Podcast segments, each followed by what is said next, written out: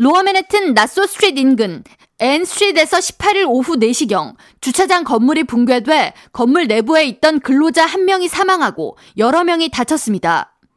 이날 붕괴된 건물은 지하부터 지상 4층까지의 주차장으로 2층이 1층으로 무너져 내렸습니다.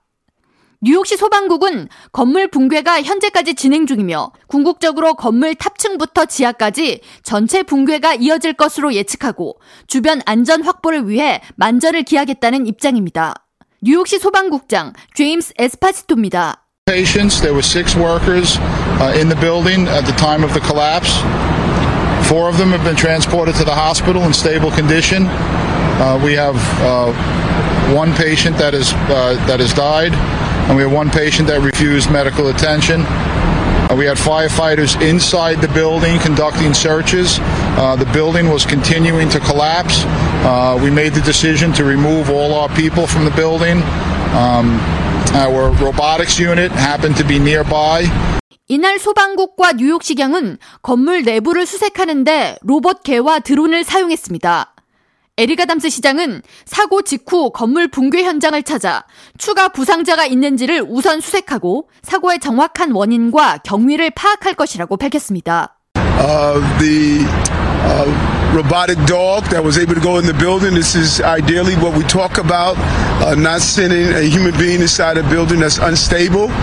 Uh, we were also able to use the technology of a drone uh, to give a real visualization of what is happening in this building. At this time, this building is completely unstable. 뉴욕시 빌딩국에 따르면 이날 붕괴된 주차장 건물은 그랜넥에 본부를 둔 부동산 회사 57 N Street Realty Association 소유로 주차장은 지난 1976년부터 총 64건의 안전 관련 위반 사항이 있었습니다. 이 중 총 6건이 미결인 상태로 남아 있으며 미결 사항 중 가장 심각한 위반은 지난 2003년 11월 25일 기록된 안전수칙 위반입니다. 당시 인스펙터는 1층 천장 균열과 함께 콘크리트에 금이 가기 시작했다면서 건물 유지 부적함 및 실패 진단을 내렸습니다. 그러나 주차장 건물 소유주는 빌딩국에 800달러의 벌금을 지불한 채 20여 년이 지난 현재까지 안전 위반에 대한 개선이 이루어지지 않았습니다.